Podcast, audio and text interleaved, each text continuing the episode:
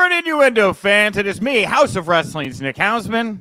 And me, WWE Creative Issues, Robert Karpeles. Karpeles, Karpeles, Robert Karpeles here with me, Nick Hausman, to start the week off. We're going to have so much fun here in a four day period. We took a three day weekend uh, thanks to uh, Martin Luther King Day yesterday, uh, where we uh, we had an extended time here. I don't know what it was like near you, Robert, but it is a frozen tundra here in Chicago. It was negative 30 degrees with the wind chill here on Saturday. So uh, I hope everybody's been staying warm. We got some hot pro wrestling news to get to here today. We're going to be talking all about a bunch of former WWE stars debuting in TNA, scapegoat Jack Perry, Chris Jericho failing to capture the AEW tag titles, Hulk Hogan saving a woman's life.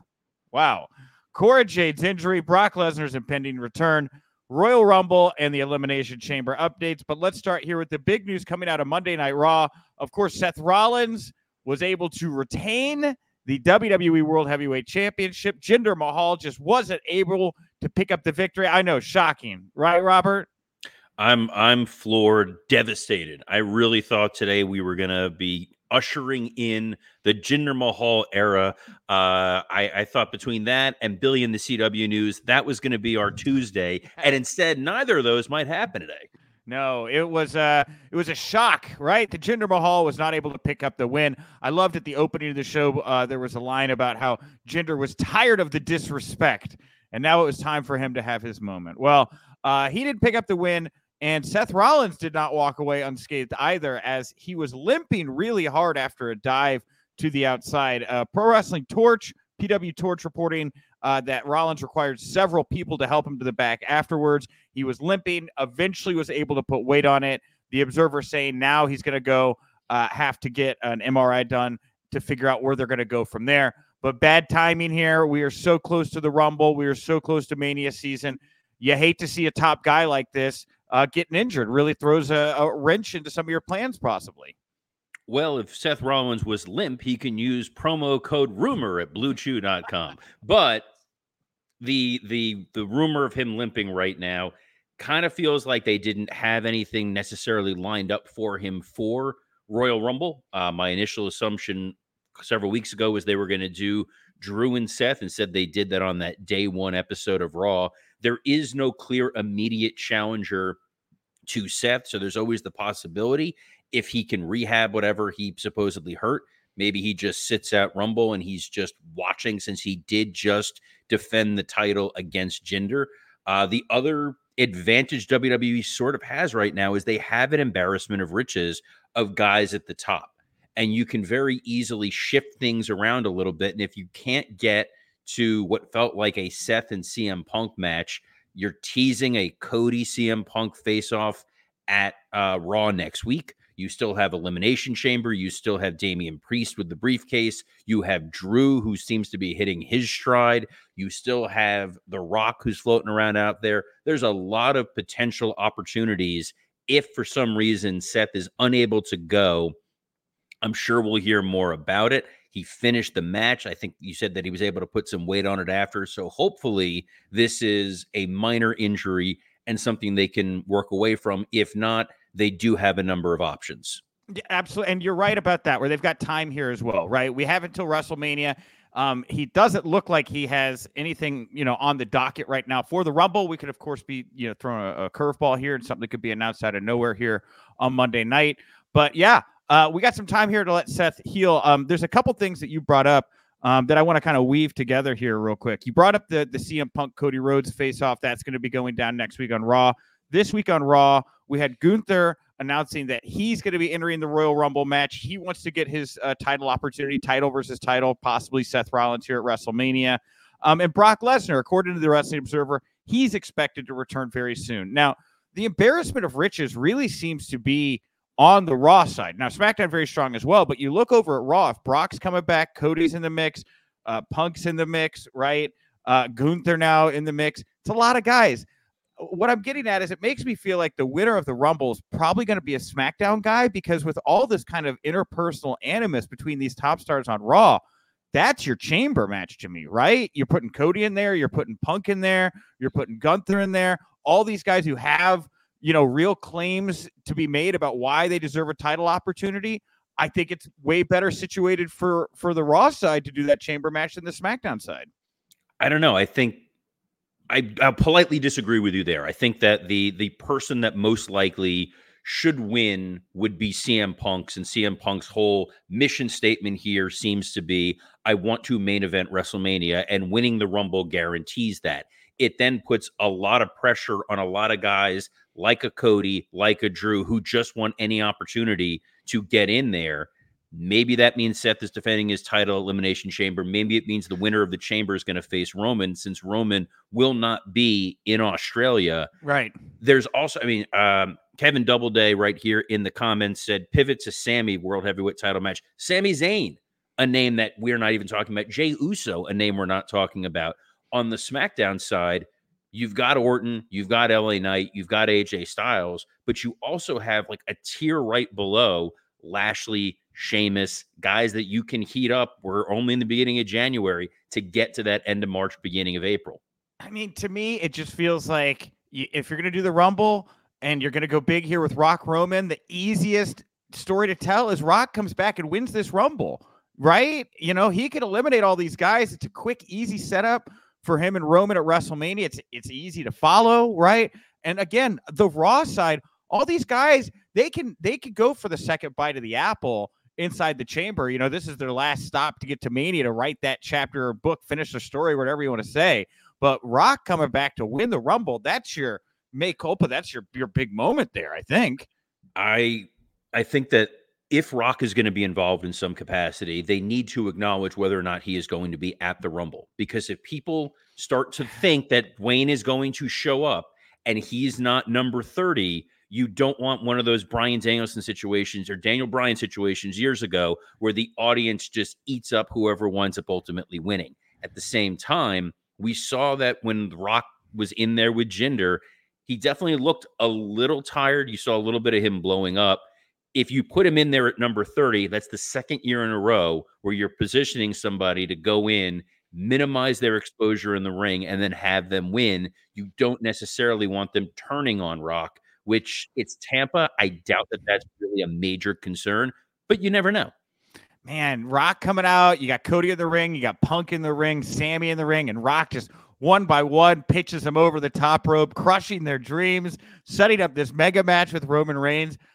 I don't know. I, I I see something there, but hey, the nice thing about what we've got at the moment is a Rumble that has a lot of interest, right? There's a lot of different people that could make the case. It'd probably be the most interesting men's Rumble match to watch in many years, just based off of how many people have really compelling reasons to come out and, and win the bout this time. It's kind of the strongest thing that they've been doing over the last several weeks is giving a number of different people true motivations for what they're going to do in the Rumble. So even guys that we know are most likely not going to win, a Ludwig Kaiser, a Shinsuke Nakamura, you're going to want to see when Nakamura interacts with Cody. You're going to want to see when Kaiser and Kofi, because I'm sure whatever Kofi's big hero spot is going to be is going to be built mm-hmm. around that Ludwig Kaiser interaction. It felt like with the Ivar situation on Raw that him and Tozawa might be set up for a moment right there. So there's a lot of fun little things going into the Royal Rumble as opposed to just here's a bunch of random guys and they all want to win. Yes, uh, 100%. Now, you brought up Ludwig Kaiser. Uh, he had a, a, real fun showing last night with uh, Xavier Woods. This is the third week in a row where they've kept this running between Imperium and the New Day. I love the callback to the chair shot, the office chair shot, I should say, where Woods threw it straight into Kaiser's face. The fans are just into this. I thought Xavier Woods looked really good. You know, Raws are always a little long, right, with the three hours, but I have really enjoyed every time that Ludwig Kaiser and, and the New Day and now with Gunther back in the mix. It's just, I, I perk up. I get excited. I enjoy those segments uh, on Monday nights. I think those segments are working. I think the R-Truth Judgment Day interactions are oh, working. Oh, Raw is finding a way for every single person on the show to have something to do. And it's not necessarily going to interest everybody all the time. Some of you might see Bronson Reed come out or DIY and go, eh, I don't really care, though that DIY tag match was a hell of a lot of fun. Yeah. Raw is finding its groove. It's a very long three hour broadcast. It wasn't easy for them to do that with the weather. I know that they even acknowledged that the crowd was sparser than normal. They showed the piled up snow. And this is a post Kevin Dunn era, unlike the Emmys, who, for whatever reason, every time they cut to a crowd shot, all you saw were empty seats. Raw was able to really mask the fact that this was not a, a sold out show, primarily because people just couldn't get to the building. Yeah, it was. And like I said, it's Arctic weather here in Chicago right now. I mean, everybody's feeling it. Weather's been bad. A lot of flights getting canceled. I was, uh, by the way, at GCW No Compadre uh, this past Friday night here. That card had to be changed up because of people missing. Uh, but we got treated to some some last minute um, incredible action. Nick Wayne subbing in for Jonathan Gresham. Him and Leo Rush just absolutely tore the house down. I want to get props to them. Of course, Ali Gringo, they were local, so they were able to make it. It was a great main event. Really good show. Uh, go check out GCW No Compadre if you want. It's available on FITE for the replay. For the um, record, it's 86 degrees here right now. Feels like 90. It's 86. I might go in the pool after this. I hate you so much right now. Um, all right. Uh, we talk about everybody having something to do on the show at the moment. And, you know, that's probably because, you know, Triple H's vision is really starting to take hold. And one big part of that new vision is these vignettes. Now, if you've watched NXT uh, at all over the past many years, you've probably noticed they do these kind of more playful, loose style vignettes to kind of get over talent and, you know, hype up different storylines and things like that. Well, uh, Fightful reporting now with Kevin Dunn out of the picture. Triple H is leaning on the team put together by Jeremy Borash and NXT to do those style of vignettes and bring them to the main roster. We saw this recently with the Kayden Carter Katana Chance nightclub vignette. Uh, there was this really good vignette on Friday Night SmackDown with uh, Tyler Bate and Butch uh, that's got a lot of attention. Um, but just uh, uh, pointing out a, a, a, different change here in production. Um, Robert, obviously, you you've been on this side of it where you've seen how production works at WWE. How do you feel about um, you know the shakeup here? I mean, they're taking advantage of advanced camera techniques. I think the fact that these look more polished, they look like film. Uh, WWE has never shied away from the invisible fly on the wall. It makes no sense why this is being filmed, but it's happening. I know Tony Khan has committed to if you see something on camera, it's because the cameraman is supposed to be there. WWE, you've played fast and loose with those rules. So yeah. if you're already suspending disbelief as why is this being filmed, at least make it look nice, make it look different, make it look unique. I think that that Butch vignette, really, really well done. The Kayden and Katana stuff, it looks like a film when they when they have these these folks interacting.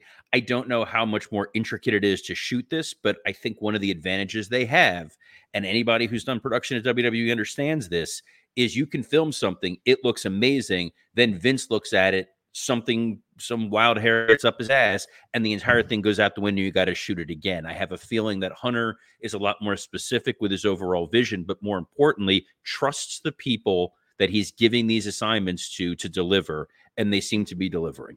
Yeah, and you know, a part of the process here with these vignettes is really working with the talent to help them kind of get over their character. You know, one character right now that has shined to me, uh, oh, you know, since Triple H has taken over, that really would have never shined under Vince. I don't think under these circumstances is Ivar. Man, that guy last night, he looked like a million bucks. I I thought him Valhalla, the whole presentation against Alpha Academy, the the fluke loss, and then the the Doomsday uh, moonsault afterwards, I thought came across great.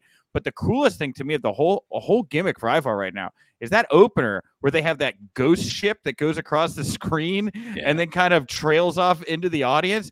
It just looks so dope. So, you know, again, a Hunter doing a good job, I think, of working with these talents and letting them, you know, elevate these characters, show how these characters should be presented working with them. And when they buy, when your talent buys in, you get the best out of them. And I think that's what's the most fun my inclination on this Ivar thing, I thought we were going to get it last night. Maybe it's next week that Ivar does some splash off the top rope to Maxxine, whether ah. it's inadvertent or whatever. I think that moment right there, that's your motivation because they're doing the Chad Gable Ivar match. So look for that spot potentially. I think that would be a hell of a lot of fun. Well, some bad news for Cora Jade fans. At a live event over the weekend, she went down with an injury. Uh, the Wrestling Observer saying this is a legitimate injury. It sounds as if she tore her ACL, which could put her out six to nine months. She just got back. She just got back. Uh, she'd been off TV for several other months. Um, she uh, uh, inarguably a star, right? Has that kind of vibe, that it factor. Very unfortunate she's having to go down with another injury right now. It is. This might be a motivation to use her on television in a non wrestling capacity for a little while. I think that put her in a wheelchair, have her be the second for somebody. I think that she generates a lot of interest. I think she generates a lot of heat. I think you just had her off television. You need to put her back on there in some way, shape, or form because, to your point, Nick, she is a major star. Yeah, yeah, has that vibe. You know, I, I you know, she would maybe be better served in the uh, Shawn Michaels uh, so uh, you know assistant type role that Ava Raine has right now. And look, uh, man, I don't know what's going to happen with Ava. That it is rough watching her try to play general manager over on NXT at the moment. Well, they they do course correct. We talked about that with with Lexis King. So hopefully somebody's watching and adjusts, and we get the best of what they need to be going forward.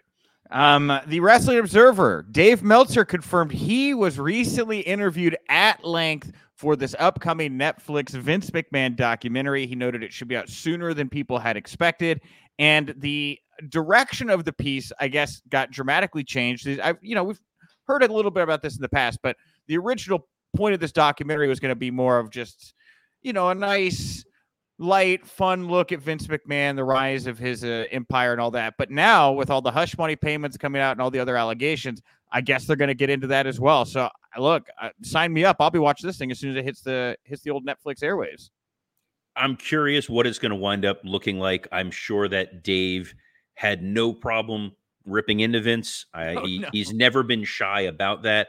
Uh, I, have recommended the the Ringmaster book before, uh, which usually I have behind me. I'm in a different room today, so it's not there. But there are so many bizarre stories, rumor, innuendo about Vince for decades. And if this documentary was being made in conjunction with Vince, you're not going to get into those. But now that Vince is not directly hands on, oh man, the the Nancy Argentino of it all is going to be fascinating in and of itself.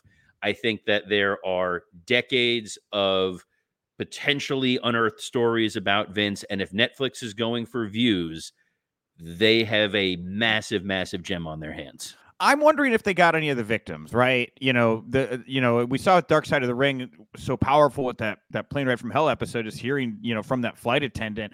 Um, I wonder if if Netflix wasn't able to coax somebody out who's who was affected by Vince to talk as part of this. I don't know what Laurinaitis is doing, but it'd be oh. tough to mask him with a with a. I, I don't know. I'm, I'm going to be anonymous, but uh, I uh, I've been victimized. Uh, we we love John Laurinaitis. He's the best. But yes, I think that a number of people have come forward. I think there was that uh, paralegal uh, yeah. who was working for WWE. It's very very possible. I mean, I'm look. I'm down in Boca Raton. There were the the issue years ago at the tanning salon here yes. in Boca Raton that Vince was accused of some sort of malfeasance. Um, maybe some of the folks that were involved in the in the steroid trial are, are around. Uh, there there were some folks that talked in that Ringmaster book that I was surprised that they discussed the uh, the the the Ring Boy scandal that wound yeah. up occurring. Uh, we're talking about some of the steroid trial issues. Vince's childhood, in and of itself, could be like a um, I can't think of the Hillbilly Elegy, I think was the movie, but like Vince growing up in the trailer park and then, you know, conquering and usurping his own father and ousting him. The allegations against Vince's uh, stepmother, I believe, are, yeah. are fascinating. There are so many different avenues that this can go down. And if it is not the uh, the the the Mr. Burns style, I'm making my own movie about how glorious my life is, this could get really, really dark. And may give TKO enough ammunition to really push Vince off the cliff for good. I'm sure they got Steven Spielbergo to direct. Senor it. Spielbergo may be available. yes. yes. Uh, TMZ has this article up right now um, about how Hulk Hogan saved a woman's life. Uh, they were coming, him and his wife Sky Daily were coming back from an event. This car flips in front of them. Hulk and his buddy jump out. Uh, Hogan describes having to stab the uh, uh, airbag with a pen uh, to deflate the airbag and help this woman get out. You know, look, uh, it it's what a it's a little boy who cries wolf because like it sounds like Hulk did an actual very good thing here, but he has overplayed so many other stories in the past that you hear about this man saving a woman's life and using a ballpoint pen. You you know you kind of hey how much does this make up? But you know good good deed seems. What they don't tell you is that Brian Knobbs is the one who flipped the car and had the camera set up so Hogan could go in there, leg drop open the door, uh, and uh, and rip the airbag like it's one of his t-shirts. it was a truly heroic moment for Hogan. Uh, it's nice to tell a, a Hulk Hogan vehic- uh, vehicular story that ends on a positive note. Dude, I thought That's kind of where we're at. Look, this this baptism has really rejuvenated him. Hell of a babyface run. Really excited for what we got in store for the Hulkster in 2024. I believe that this happened in Clearwater as well, which is where Nick's, you know, both the DUIs have taken place. So Well, Hogan is basically the mayor of Clearwater. that is true. Yes, there are stat. There's literal statues in his honor, uh, just scattered about Clearwater. It's a fact. Well, um, if you watched AEW this weekend, uh, colli- man, Saturday night, you know, between the GCW show, uh, we'll talk a little New Japan here in just a second. You had AEW Collision uh, and Battle of the Belts. Just so much wrestling on Saturday night that was blowing up my timeline. Um, a lot of people bringing up uh, the Chris Jericho situation still. Um, really, that's all we're going to talk about here quickly in the AEW block. But yeah, him and Sammy did not win the AEW tag team titles at Battle of the Belts. The Callis family cost them uh, the championship there. There was a little promo on Collision beforehand where a lot of people think that there was a lot of crowd noise being popped in, piped in to overshadow whatever people could be yelling at Chris. Um, there's this internal document from the show that's floating around saying that they were taking signs that were negative about Chris. I don't know if this is a legit document. I've reached out to some people to find out about that.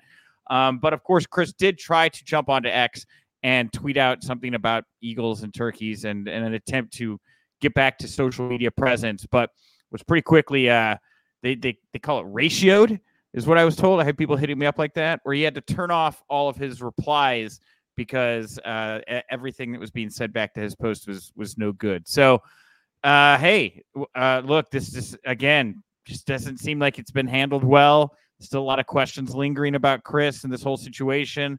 Following this loss, I'll be interested to see where they go from here. Chris has got his cruise uh, on the horizon, and then the Fozzy tour dates. I I I I would say I would think he would be going off TV to to kind of you know rehabilitate his image or try to let stuff die down, but they haven't done that yet. They've pushed straight through, so I honestly have no idea what to expect from the situation. They might double down with it. It has been creeping up all over the place. I know there was a, a document supposedly circulating about mm-hmm. confiscation of certain Chris Jericho signs. There was the Right. supposed piping in of, of crowd music. It looks like part of the the tag match situation took place outside of the ring. It, it's an annoying story that will not go away and is continuing to to bubble itself up. And hopefully, we can just move on to the next uh, matter here. I think AEW's handling of the Jericho situation has been bizarre to say the least. But yes, hopefully he he goes away for a while uh, and they reevaluate how they're handling this matter. But up until this point, it has been really, really just insane. Yeah, very, very poorly handled. And again, I think the way it's being handled just brings up a lot more questions. And uh, again, we'll see. Uh, I don't even know what to predict about where this will go at this point because, again, I've been surprised at every turn uh, about how they've just kind of tried to push through this. Well, fans were also surprised uh, watching New Japan uh, battle in the Valley here this past weekend. Um, Jack Perry, former Jungle Boy, he made a surprise appearance attacking Shota Umino. Uh, he then tears up an AEW contract in the ring. He puts on this black armband that says scapegoat. I'm not going to lie. I actually kind of love this. I think it is the safest possible way you could have brought Jack Perry back into the pro wrestling fold. He's a heel. People can boo him, right? He can go get that heat. He can go get some experience working in New Japan. Doesn't have to deal with the brunt of AEW fans. And if he could find use New Japan like NXT, find his groove, reinvent himself, I think this is easily the the best path for Jake Perry, Jack Perry if they're going to keep using him uh, within the the realm of what they can do. They have consistently uh, reminded fans of how poorly they handled the the CM Punk exit, making Jack Perry the scapegoat, and then people go, "Well, why is he a scapegoat?" oh, well, because of X, Y, and Z, these things that did not happen on camera. It's not like Jack Perry did something on camera to justify this. It's a very insidery thing. Him ripping up his AEW contract. It's not as though they have everything aligned right now and things are running smoothly in all elite wrestling where you can do a work shoot angle like this and people are like, oh, this is really fun escapism. It just kind of feels like another example of the train going off the tracks. And I don't, I, I think that So the, you don't like negative this? outweighs the positive. I don't. You- you don't I- I don't like it because I don't because again, he's a scapegoat. How is New Japan going to tell that story? Well, I'm a scapegoat because I was involved in a backstage fight with a guy who no longer works in AEW and is now main eventing WrestleMania. And here I am having to hide in another company because I can't appear on my own broadcast without causing further issue. Hey, look, I I just saying every look. This is this is the worst kept secret in pro wrestling is what happened between Jack Perry and CM Punk. That a lot of a lot of people know what happened about it. I don't mind this at all. I mean, honestly, you know, you we look. We just talked about the Jericho situation, putting somebody out there and not know like trying to fight how the audience is going to react to a situation, and it becomes even worse. I think you put Jack Perry out, you bring it back, even as Jungle Boy in front of AEW fans. You're getting CM Punk chants. You're getting all that type stuff to bring him out in front of this New Japan audience who may not be as aware and and you know he's this black sheep he's a scapegoat he's anti AEW I don't think he need to fully get into the punk stuff. I just think it's a great way to blow off all that steam give him a chance to to to reinvent himself in a safer space. I do like it. I think it's great. Well, time will tell. I feel like all the times AEW leans into work shoots, it always works out perfectly for them. So, really excited to see this not at all explode in their faces. Wonderful. Well, uh, also New Japan, Mustafa Ali, who was in action here at GCW this weekend, he's coming to make his New Japan debut at Windy City Riot in April. He's going to take on Hiromu Takahashi. Uh, another big move for Mustafa Ali. And I will throw in here uh, a lot of former WWE names made their debuts at uh, for TNA this past weekend at Hard to Kill. Uh, Nick Nemeth, he is now officially in the mix. He confronted Moose. He ripped off the shirt. He had the TNA shirt on. It was very dramatic. Dana Brooke, now Ash by Elegance. She appeared ringside during the Trinity versus Jordynne Grace match, which, by the way, uh, also had Mercedes Moné and Bayley up in the rafters watching it, apparently. Uh, Moné also hung out with Katt Williams while she was in Vegas, like you do. Um, and then finally, Top Dollar Hair. Uh, he made it. He made his debut. He laid out Joe Hendry. Uh, this was the big show where TNA had to try to make a statement, make some noise. This was the first one after they announced the relaunch.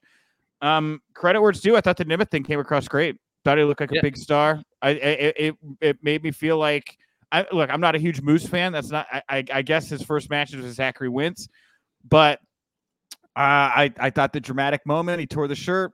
He he's he feels like the right guy for this moment for them. I guess uh, it. I mean, it definitely worked in the way that it it came across. I think part of the challenge is we just saw Nemeth in New Japan, so it's kind of diminished returns a little bit because his big reveal, his big moment, his big title that he's going after is the IWGP. I don't remember specific which, and it's the new title. I don't remember the name. He's the glo- it's the IWGP Global Heavyweight Champion. the global heavyweight title, and that is the single most important thing to him. And now here he is showing up in TNA, and he wants the TNA World Heavyweight title, which is the single most important thing for him. It just it throws continuity off a little bit, but thrilled that he's going to get that opportunity. They're thrilled for TNA to pick up some great talents. Little weird that Dana Brooke debuted as Toni Storm, but hey, you know she's doing her top dollar, making the most of the a lot of ways very unearned heat that he has. I think he's a really talented guy. Really excited to see what he's going to do in TNA and looking forward to the spotlight being put on the, the TNA talent going forward. So could be a big win across the board. Um, happy for everybody. Yeah, did nobody see the the direct similarity between whatever this Ash by Elegance thing and Toni Storm is? Because I, I didn't even need to see it pop up on my timeline. The first time I saw it, I was like, wow, she's got the guy with him. Just felt like the same gimmick. I was baffled, just baffling. Well, I guess if you were going to do the Nick Nemeth reveal that we just saw another company do, why not steal a gimmick from another company? Here you go. Good on him. Maybe there are people who are just TNA fans who don't watch anything else, like how Vince was convinced WWE fans only watch WWE. They don't know about anything else in wrestling. Maybe TNA has that same theory. There's just, you know, impact addicts. There you go. All right, everybody. Well, hey, we unfortunately don't have time to get to Billy and the CW today. I know that we we tried to make it work, but we have reached our half hour time limit for today's show. If you like Rumor and Innuendo, great way to show your support for the show is to hit up your favorite podcast platform, leave a great review, a five star rating. All of that stuff helps to lift us up the podcast charts. Uh, if you didn't check it out yesterday on MLK Day, we did not have a live show, but we did release a Big Little Brawlers special uh, featuring our great conversations with Ivar the Micro, Pinky, and Psycho. Tonight on Discovery, 10 9 Central, uh, episode two debuts, and it uh, uh, emotionally uh, traumatized Robert. Um, he was very unsettled by episode two of Big Little Brawlers. There's your tease.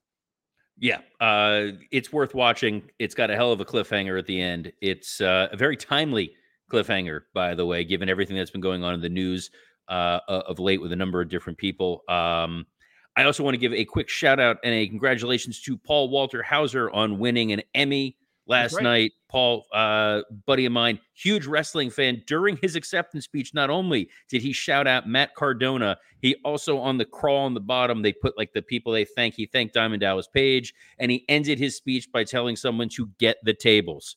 Paul Walter. Hauser is a national treasure. We should get Paul on the show. I also like Paul a lot. Paul's awesome. We should definitely get him on here. I'll shoot him a message. All right. Uh, I'm at Nick underscore Hausman. You can find me over at hauswrestling.com. And the man who lays down with ticks, Nick Hausman. And uh, on behalf of the man who lays down with ticks, Nick Hausman, that's what I meant to say. I'm Robert Karpeles. Best of luck in your future endeavors.